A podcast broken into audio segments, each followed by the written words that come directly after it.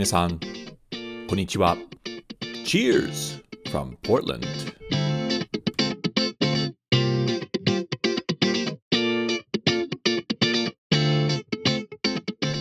皆さん、こんにちは。どうも、お収集ブログのレドです。ポートランド、オレゴンのお酒シーンを紹介するおトックポッドキャストへウェルカムです。これはポッドキャストのエピソード30です。このエピソード30では、オレゴンのお酒ニュースやポートランドのビール交差点を紹介します。そして今回のインタビューのゲストは、コンブチャ、紅茶キノコですね、を作るコンブチャシップの社長、大泉寛さんも紹介します。コンブチャはまだ日本で珍しく、寛さんにいろいろ教えていただきますので、ぜひご期待ください。なお、このポードキャストはトラブルポートランドの提供でお送りします。ポートランド観光にご関心のある方、ぜひ www.travelportland.jp へどうぞ。トラブルポートランドの皆さん、ありがとうございます。これからは僕はいつも好きなセグメントのドリンクタイムです。今日のお酒はイクリプティックの新発売ライゴです。IPA ですね。ロンカンで嬉しいです。あ、ウエストコースト IPA ですが、香りは少しフルーティーです。乾杯それではエピソード30をスタートしましょう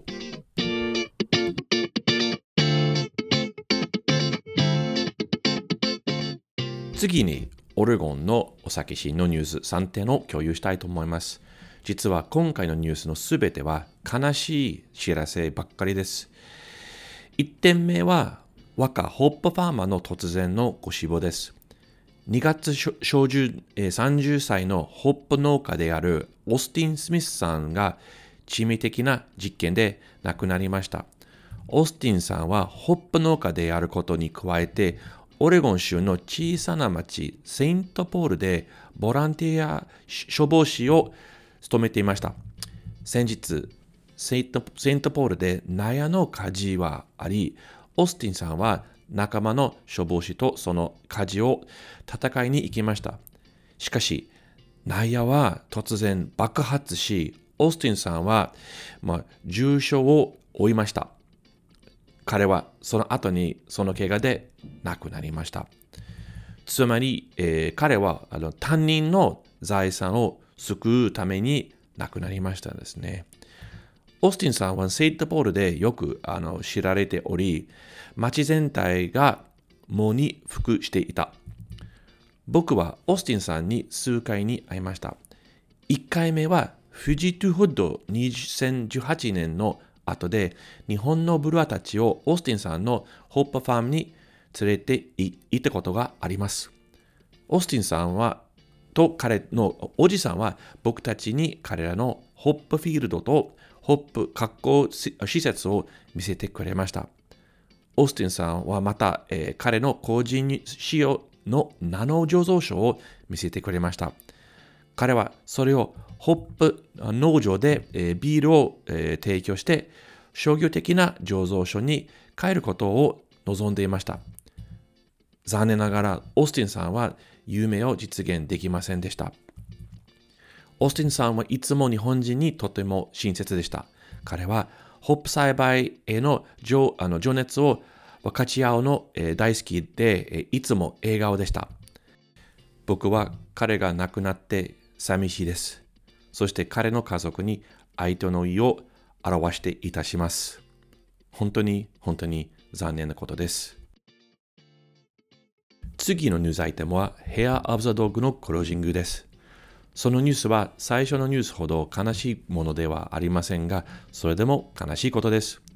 2月、Hair of the Dog ブルワリのレジェンド的な、創設者であるアラン・スプリンスさんは引退し、ビールの製造を中止することを、発表しました。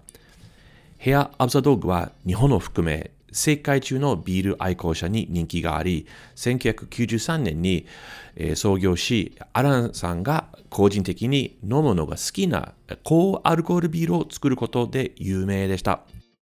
アランさんは作ったビールの多くは、えー、樽熟成ビールでした。彼の醸造所には150以上のキーダルがあると思います。なお、えー、ヘアハウスドッグは基本的に、えー、家業でした。アランさんは息子の助けを借りて自分で全てのビールを作りました。アランさんの妹さんは、えー、醸造所の隣にあるパブのマネージャーでした。63歳のアランさんは引退した理由は、よりリラックスしたいことだと思います。成功のピークで辞めるのは良いタイミングだと思います。アランさんは醸造をやめますが、えー、醸造所の建物を売らず、コラボビールを作る予定です。パブは残りのビールがすべてあの売り切りになるまで営業します。アランさんはいつも日本人のゲストに醸造所のツアーを提供することによってとても親切でシカゴゲンビールを含め日本の醸造所としばしばコラボレーションをしました。僕はこれから醸造所で彼に会えなく寂しいですね。最後の悲しいニュースは、えー、 Modern Times に関することです。2月、えー、サンディエゴに本社のある Modern Times は4カ所を閉鎖することを発表しました。その3つの場所はカリフォルニアにあり、え4番目の場所はポートランドの醸造所です。 Modern Times は2018年にもっとコモンズ醸造所に移転した以来、ポートランドに、えー、駐在していました。2019年に、えー、 Modern Times はそのスペースを拡大し、パブも拡大し、醸造キャパシティを向上させました。ヘイジー IPA やラガビールなど、えー、高品質のビールを作ることで知られていました。そして、えー、同社はカリフォルニアのカンパニーなのに、えー、ポートランドの間に非常に人気がありました。4カ所を閉鎖の理由は、えー、財政難であるように、え、思われています。Modern Times は国内事業を急速に拡大し、その後、COVID パンデミックは、え、始まりました。 Modern Times にはコスト削減戦略を採用することを決定した新しい、えー、管理チームがあり、そのため、えー、複数の場所を閉店しました。ポートランドの場所の、えー、閉鎖は面白い質問を起こします。その素晴らしい状態である醸造所スペースにどこの会社が入居するだろうコモンズ醸造所が戻ってくるかな？うん。以上、ポートランド、オレゴンのお酒シーンのニュースでした。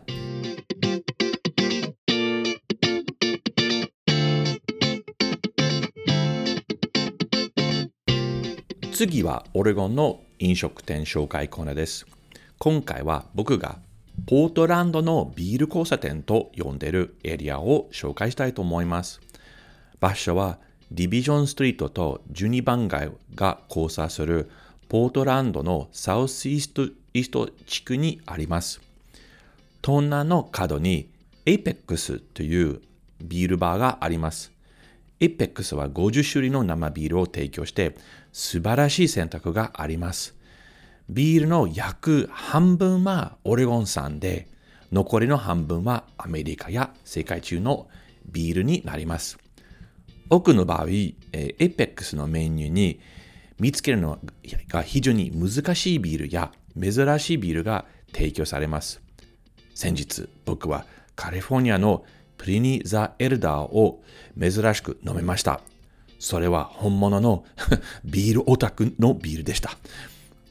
Apex にはあのあのインドアスペースがありますが、その主な、え飲酒エリアは Apex の非常に広いパティオです。約75人が座れるスペースであり、天気の良い週末は満員です。その時、ビール祭りがあの行われるような気がします。 Apex はお客さんが自転車で乗って、えー、バーに行くことを奨励しているので、えー、自転車を駐車する場所がたくさんあります。これは本物のビール愛好者の場で、えー、多くの観光客には知られて知られてませんが、僕は Apex を強くお勧めします。交差点の、え、北西角に,、え、には、え、ビアモンガーズというあの酒屋、えボトルショップですね、があります。ビアモンガーズでは様々な種類のビールは、えのボトルや缶は提供しておあのあり、あの家に持ち帰ったり、店内のテーブルで飲んだりでできます。生ビールも用意されてあり、えータップ数は約10個です。Apex のように、 BeerMongers は珍しいビールをよく提供します。現在、 BeerMongers は、えー室外席を提供していません。室内席のみになります。ですから、 Apex とは全然違う雰囲気です。 BeerMongers のクライアントは、えー主にビールオタクで、ビールをやや真剣に楽しんでいます。ですから、ビール祭りのような感じではありません。その代わりに、友達と会話するような良い場所です。2つのバーは散歩で約1分なので、えーもちろん両方の場所に行くのは簡単です。以上、飲食店紹介コーナーでした。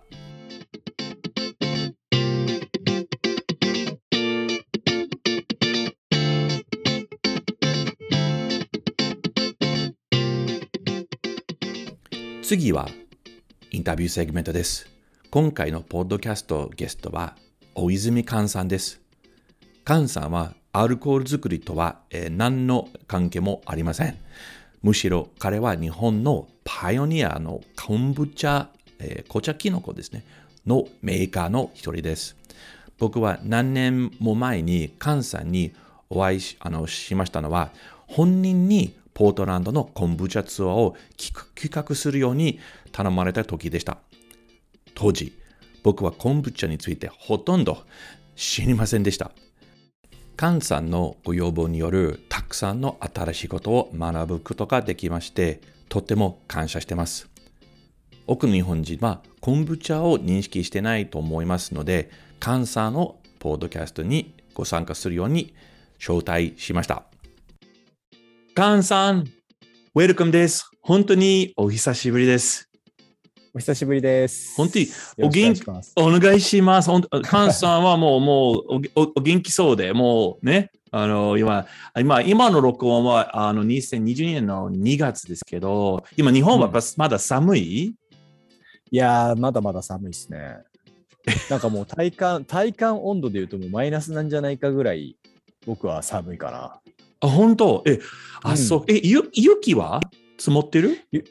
雪はね、東京は全然積もってない。でねも今週末、もしかしたら積もるかもしれないっていうニュースが流れてたかな。あ、なんか東京で雪が積もったらもうカオスですね、本当に。なんかあの、ポートランドと一緒。何年やってんだっていうぐらいね、何年やってんだっていうぐらい、あの、交通機関が麻痺するから、で、は不思議なもんだよね。あの、ここはね、除雪車はない。もう少ない。だから、雪積もったらもう、もう全部ストップ。ああ、そうだよね。ポートランドも結構大変だよね。そうそう。多分東京と一緒で、まあ雪は年、本当に2、3回ぐらいしか降らないので、だたくさん積もったらもう困ります。ここで。はい。えーまあ今日のインタビューはよろしくお願いします。あ、お願いします。じゃあ、監査はじめに、うん。あの、まあ、あの、自己紹介お願いできますでしょうか？あの、あの、えーまあ、出身地とか育ちとか学校とか、そういう個人的な方の紹介お願いできますでしょうか？はい。皆さん、はじめまして、えー大泉勘太郎と申します。みんなにはね、菅さんと呼ばれているので、レッドさんにも菅さんっていうふうに呼んでもらってます。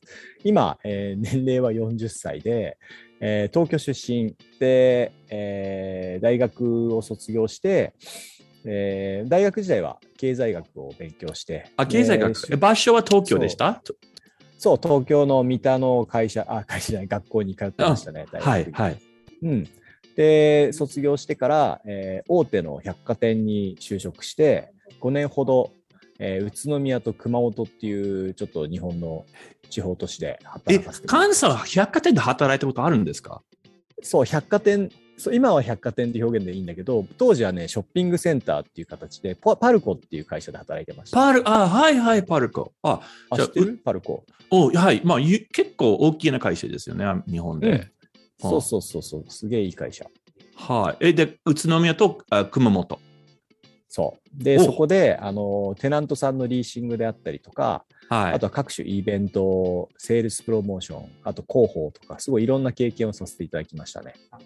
はい。で、それは5年間でしたね。5年間。はい。で、2008年に今の大泉工場っていう会社にえー戻ってきたっていう形で、はい。え、で、大泉工場は何年前の、えーその、創業された会社ですか？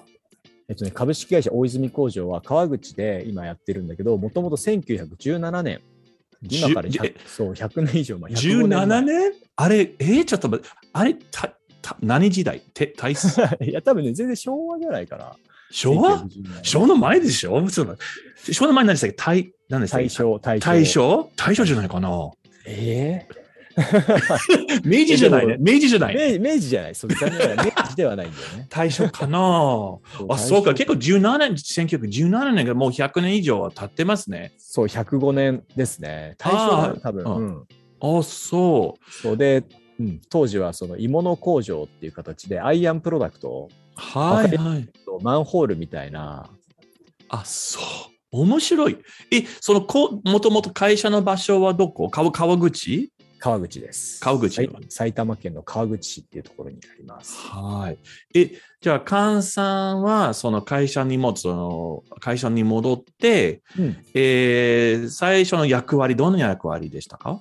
そう大泉工場はあの創業自体は自分の曽祖父ひいおじいちゃんが立ち上げて、はい。で初めは鋳物工業をやってたんだけどもその後に不動産業にい移行をしてきてもともと工場だった場所に大きい物流倉庫を建ててはい。でその物流倉庫を管理するっていうのが、まあ、自分が当時2008年に入社した時にやっていた仕事でそれを引き継いで、まあ、それをスタートしたんだけども自分としては当時まだ27歳か28歳ぐらいで、はいイケイケどんどんだった時代だったのではい。はい。管理をするだけじゃ物足りないってなって いや、わかる。うんうん。それ立ち上げようっていう感じでスタートしたな。うんはい。で、あの、大泉工場で実はお多くの、えー事業はありますよね。あのその一つの会社の中でも、それ、そうんの簡単にその様々な事業を紹介してもらえますか、はい。まあ、一番今メインになってる、あの、土台になってるのは不動産の管理、大家さんの仕事が一番大きいんだけども、はい。それ以外に、えー地球を笑顔で満たすっていう、えー我々のミッションのもと、うんまあ、ポップコーンであったりとか、はい。ポッププロダクトを作って販売。おーあ日本日本で珍しいじゃんポップコーンの会社なんですよね。あまり。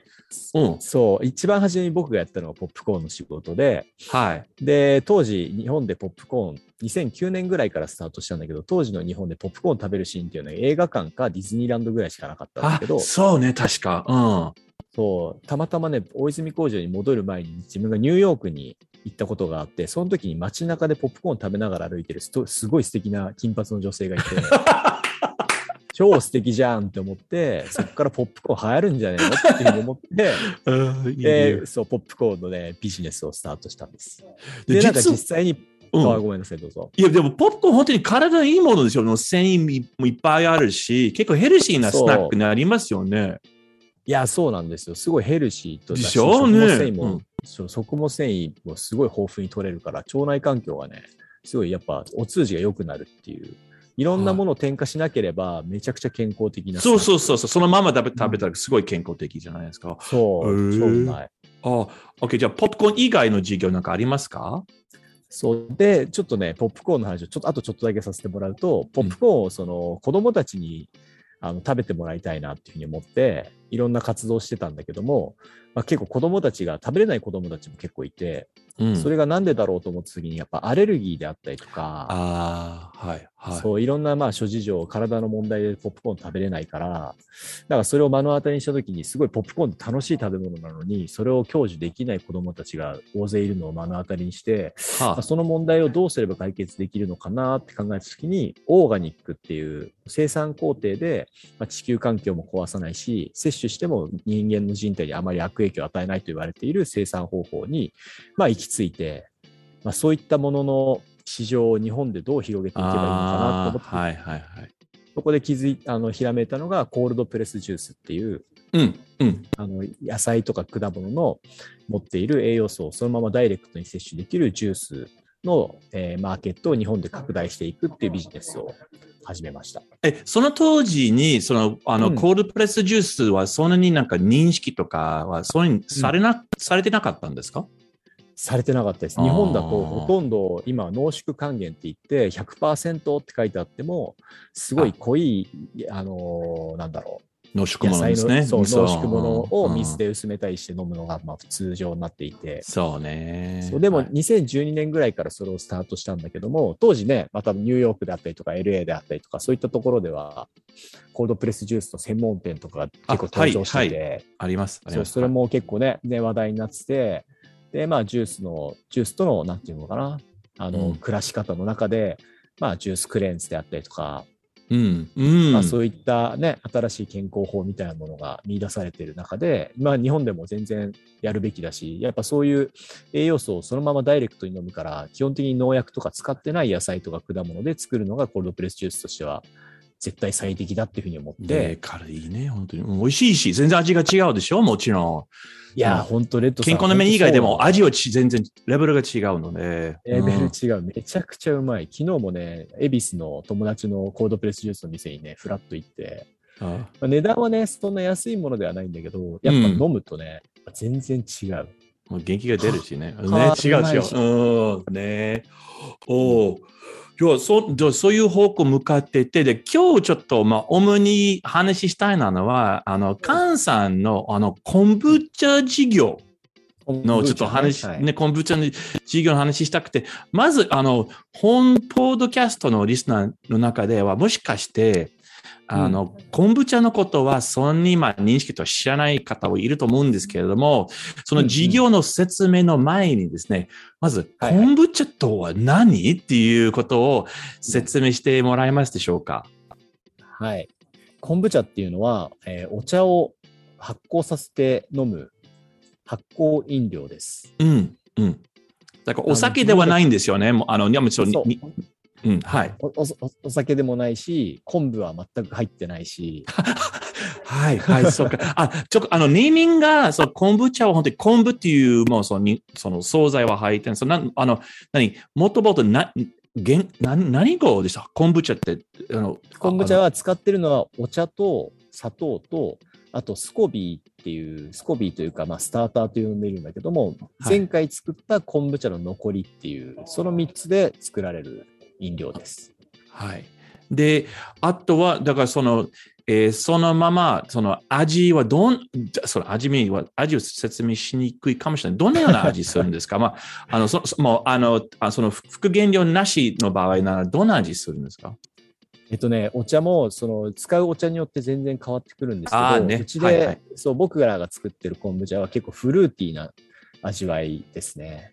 なんかちょっとはアップルシードル的な感じのうん。爽やかな酸味を感じられる。で、ちょっと炭酸もかけているので、スパークリングな、シュワッとして、うんさっぱりする。そうそう。あの、僕一回ね、あの、カンさんのお店ちょっとお邪魔して、すっごく美味しかった。その、えー、カンカンさんの昆布茶。あの、まあ、後でポートランドのあの昆布茶の話をしますけど、カンさんす、もうすっごく美味しくて、すごいリフレッシング、爽やかな味だったから、すごい、ね、本当に、あの、美味しかった。でも、健康の面ではやっぱメリットありありますよね、昆布茶。そう、昆布茶はそのアレルギー対策とかにも効くって言われている酢酸菌っていうのをすごく豊富に含んでいて、それを飲むことによって腸内環境がすごいきれいになるっていうふうに言われている飲み物なんですよね。はいはいはい。ね、そうですね。え、で、その、今、その、その、昆昆布茶の、その事業、まあ、今、昆布茶の説明をありがとうございました。が、事業、会社の方、どういうような、あの、事業とかで、えうん。昆布茶を提供してるんですか、そう、あのー今は我々はボトリングして流通させたりとか、うん。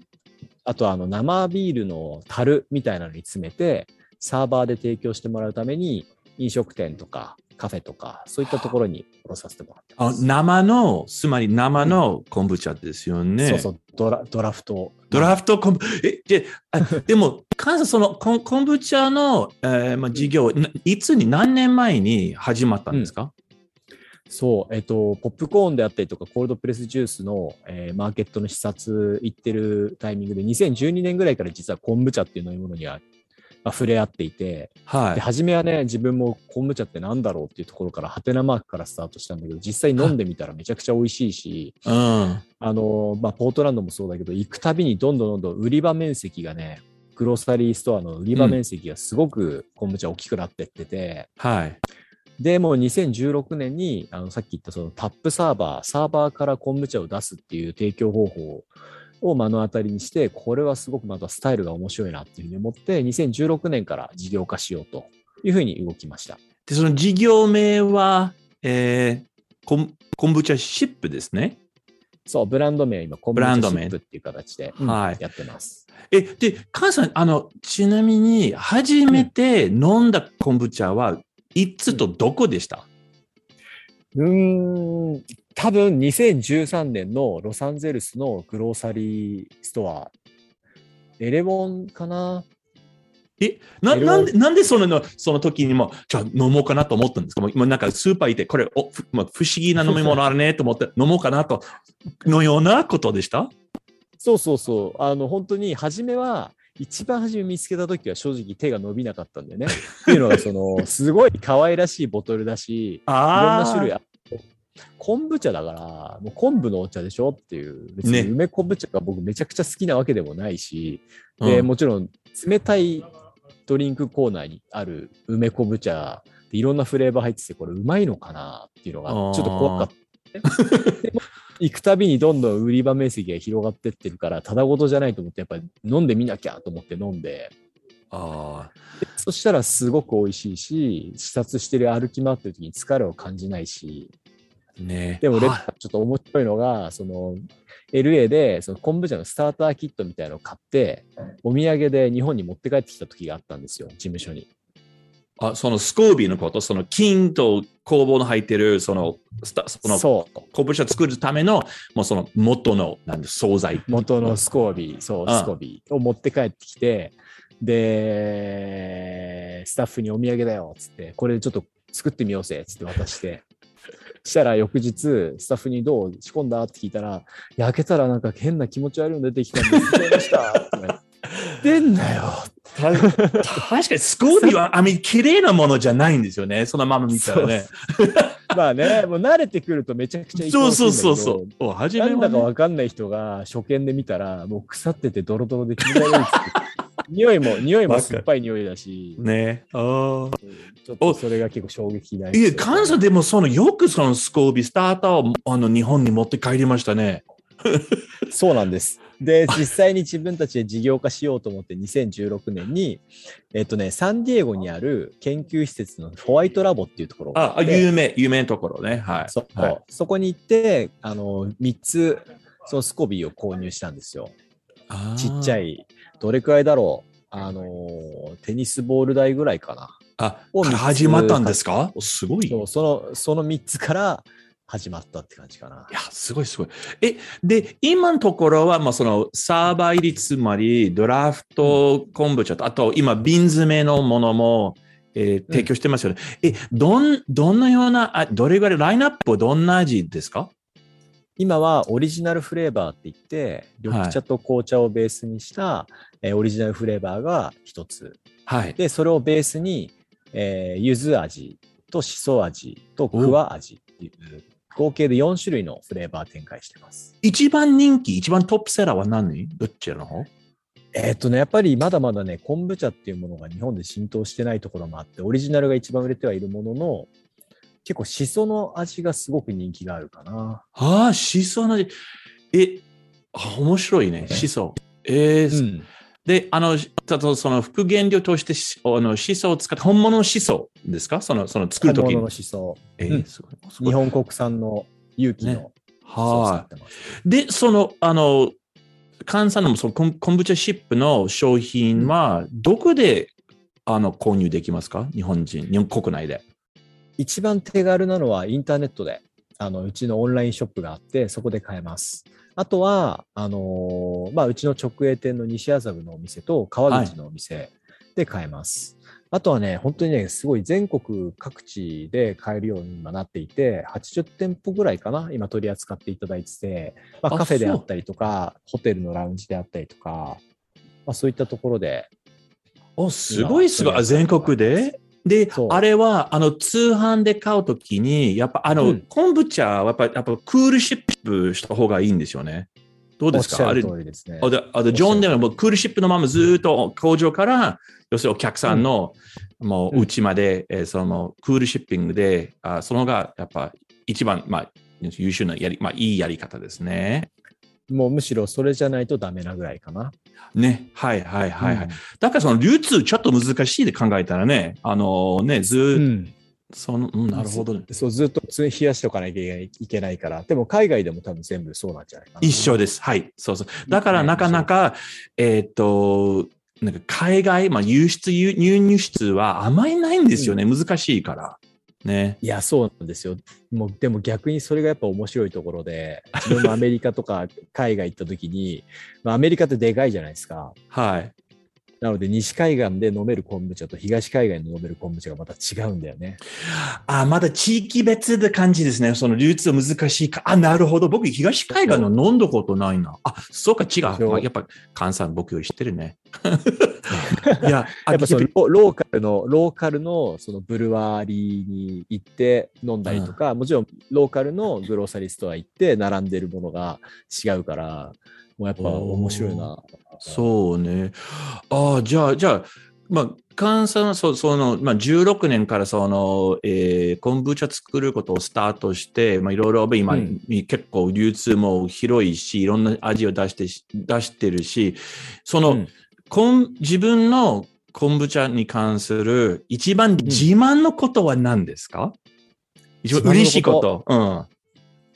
えっ、と、まず原材料がもう完全に日本国産のナチュラルなものを使っているっていうところが、やっぱす世界でもないところかな。はいはいはいはいはい。あとそのまだまだちっちゃいけどマイクロブルワリーって言われている、まあ、すごいちっちゃいブルワリーではあるもののそこで職人がめちゃくちゃ端正に、まあ、手作りしているっていうところがまあやっぱり美味しいし、まあ、日本人の味覚って結構繊細なところがあって、そこにどんずばでねレッドさんもさっき美味しいって言ってくれてたけど、うん。本当みんなが美味しいっていうふうに言ってくれるような商品を作れてるあ、それ一番じゃ自慢じゃないですかね。みんな美味しいと言ってくれること。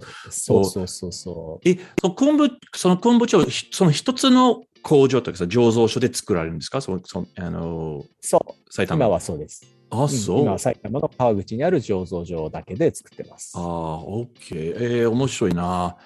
えー、あの、ちょっと、菅さんは、あの、実は、えー、ポートランド、そう、ポートランドの話したいなと思って、おうほうポートランドの経験、ちょっと話していいですか？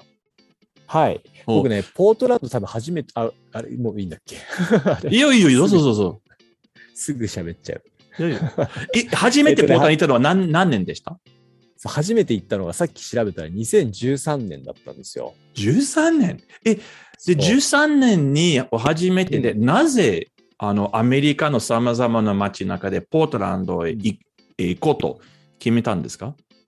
その時は正直ね、友達の会社が企画したクリエイティブリーダーシップツアーっていう未来の仕事を探るっていうツアーがあって、はい。それでロサンゼルスに入ってサンフランシスコ行って、ニューヨーク行って、最後に行ったのが PDX、ポートランドだはいった。んですよね。で、ポートランドにワイデンケネディがあったりとか、はいはいはい。ワイデンケネディってあの、まあ、広告代理店か、はい。があったりとか、あと、まあ、ナイキのキャンパスがあったりとか、うんその街づくりの、まあ、あり方であったりとかっていうのがすごく面白いよって当時すごいハマってる連中が僕の周りにちょっといて、うん。で、それで一緒に見に行ったっていう感じですね。あと、それ超最10高13う年。んわあ2013年、今から9年前なんだよえーで、で、か 菅さんはポートランド、そして、あ、もう、その、その13年は最後ではなかったんですよね。な。最後じゃない、それが始まりですね。え、で、今まで何回は、あの、聞いたことあるんですか？そう、2013年から数えると多分7回ぐらい行ってます。毎年毎年行ってます。なちょっと考え、ちょな7回ってすごい、だから、ほら、あの、コロナはに20年だから、多分19、13年から19年の間に7回。そう。あそれ毎年ですね、のペース。ええそう。あのね、2016年に2回、2017年に1回、2018年に2回、2019年に1回みたいな。いや、結構ね。いや、素晴らしい。あのーね、本当にね、あの、そんなにしょっちゅうポートランド行く日本人は全然少ないから。で、で、関西で、だから、なぜそのた、その多くの回数で、うん。ポートランドい,、うんいたんですか？えっと、そのね、まず街のあり方っていうのは、まあ、行けば行くほどどんどん変わっていくっていうのを目の当たりにすることができたかな。フッおド、フッドリバーってありますよね。あります。はいはいはい。コロンビア渓谷の。そうそう、あそこもなんか、まだ全然作ってる段階、フッドリバーで、あのーなんだっけかな。ブルワリーが新しくできたんだよな。多分3、4年前かな。えーフリームかな？フリームあ、そう、フリーム、フリーム。フリーム。うんうんうん。そう、あそこを作ってる段階あから見せてもらったりとかしてて、そう、はいあれが鳥肌立ったんだよな。その後また行って、そう、そのなんか、そう、あとは、その、結構、クラフトビールのマーケットというかね、クラフトビールがすごい盛んじゃないですか。あ。はい。そうで、ね。昆布茶とクラフトビールってすごく親和性というか似てるところがあって、まあ、どっちも発酵飲料だし、作り方もすごく似てるんだよね。うんうん。はいはいはいはい。え、だから、あの、関西、あの、もう、えーっと、何回も一緒に、あの、ポートランドの昆布茶のメーカーさん一緒にね、あの、回って、巡りしてて、で、僕ちょっと分かっこっちの昆布茶の扱いは、なんてその、ヘルシーな、なんかその清涼飲料水みたいな、あの、コーラじゃなくて、昆布の炭酸とか好きで、だけどうん。コーラはやっぱ、コーラ類はまあ体に良くないから、その代わりに、うんあの、昆布茶をみんな飲むんですよね。で、はいはいはいあと、あの、関さんのほら、ロスの経験のように、スーパーに入ると、うんあの、結構、これコールドケースに、もう、本当に、あの、なんて、昆布茶専用みたいな、あのはいはいはい。クーラーケースありますよね、こっちのスーパーで。あるあるある。へーじゃあ、あの、ポートランドの昆布茶メーカーも巡りをしてて、あの、だた、た、例えば、どこ、どこ行ったっけ？結構、何社行きましたね。そう、さっき見てたんだよな。あと、ブーチクラフトっていうところが面白くて、そこはね、昆布茶、ハード昆布茶っていうちょっとアルコールを入れている昆布茶を作ってるブルワリーがあったりとか、はい。あとはラライオンハートっていうライオンハートね。はい。ハートもあるよね。あとはね、オレゴニックトニックっていう、オレゴンの、まあ、はいオレゴン、俺オレゴンだからオレゴニックトニックっていう、あの、昆布茶はい。の、はい。ブルワリーだったりとか、あと細かいちっちゃいところも結構回ってんだよね。結構一回なんかセルフサそうなんそのセルフサービスで飲めるようなところありましたね。すごいびっあのなんかあったなんか気がする。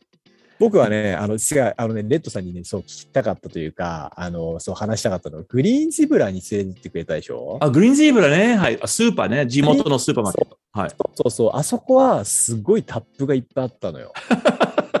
6個ぐらい昆布茶のタップがあって、うんあれがもうすごい刺さってて、自分の中で。え、じゃあ、関西い聞いて、こっち聞いて、あの、一番その昆布茶市場に関する、うんいあの、一番びっくりしたことは何でした？ポートランドの昆布茶えっとね、本当に身近にあるなっていうのを感じましたね。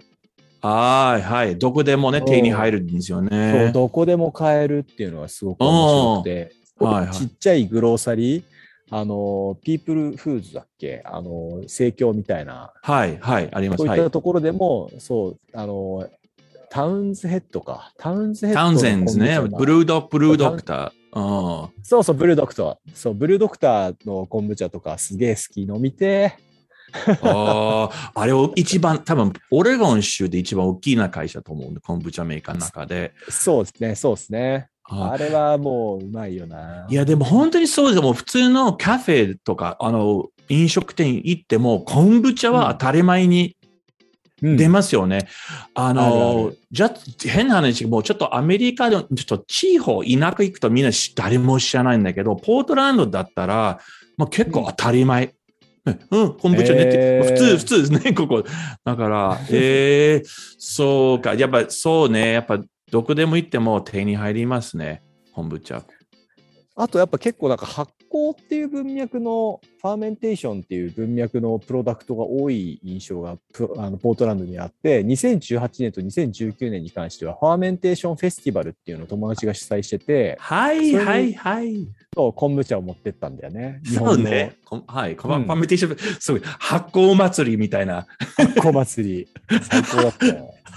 おーいやー、いい、いい、いや、いい経験でしたね。そうす本当に。あれおーじゃあ、あのーまあ、今、もう2020年になって、今、もう、コンブチャ事業をもう開始して、もう6年経ちます、経ち、経っちゃいますよね。あのーそうですね。6年経っちゃった。もう経っちゃった。じゃあ今年、これから1年間ぐらいの、そのなんか将来の予定は何ですか？そのコンブチャの、コンブチャシップに関するあの予定。うんまずはその日本で昆布茶っていうものをやっぱ定着させるっていうのはすごく急いでやりたいなっていうふうに思ってますね。はいはいはい。うんで、まあ、それをやるために本当にいろんな仲間がやっぱどんどんどんどん増えてきていると思うので、まあ、そういう人たちと、まあ、広める活動として、まあ、実際に昆布茶を作れるセミナー、ワークショップをやったりとか、おおうんいいねそういったことを今やってる、積極的に。はいはい。あ、じゃあね、お、お面白いです。やっぱりその、やっぱりあのその認識まだちょっと日本でそんなに認識されてないから、そうやっぱそれチャレンジングですか、その認識を高めるように。うん。結構エキサイティングなああ、じゃあまあチャレンジンググ。ですね。おーおーなるほどね。あの、あの、ちなみに、ちょっと、ちゃさっきほどちょっと話出ましたけど、あの、ハード昆布茶。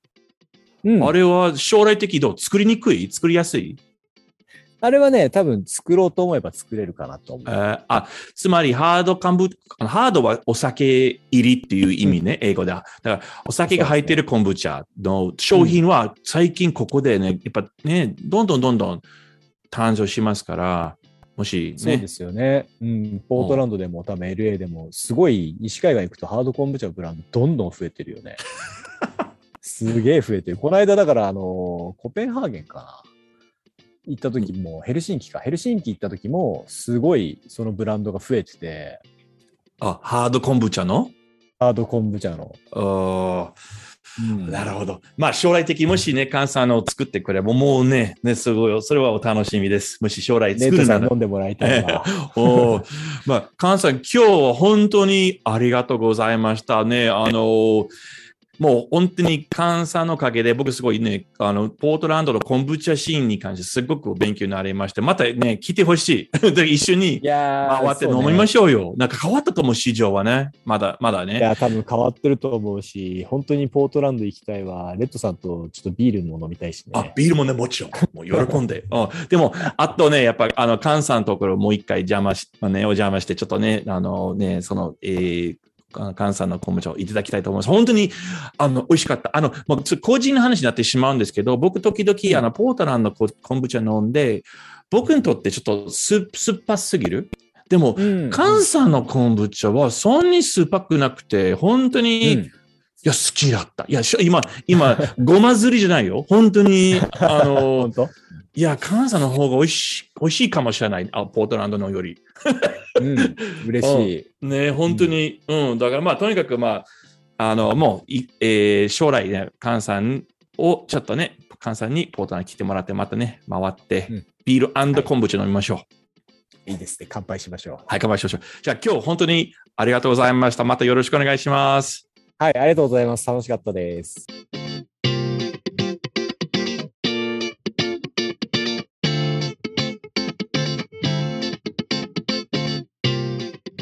皆さん、どうでしたでしょうか？カンさんのインタビュー。昆布茶に関心になりません？カンさん、またその美味しい昆布茶を飲ませてください。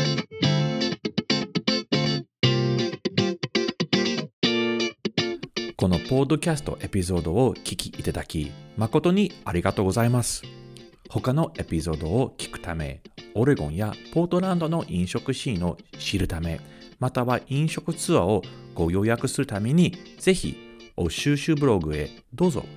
Facebook または Instagram のフォローもお願いします。また次回はよろしく。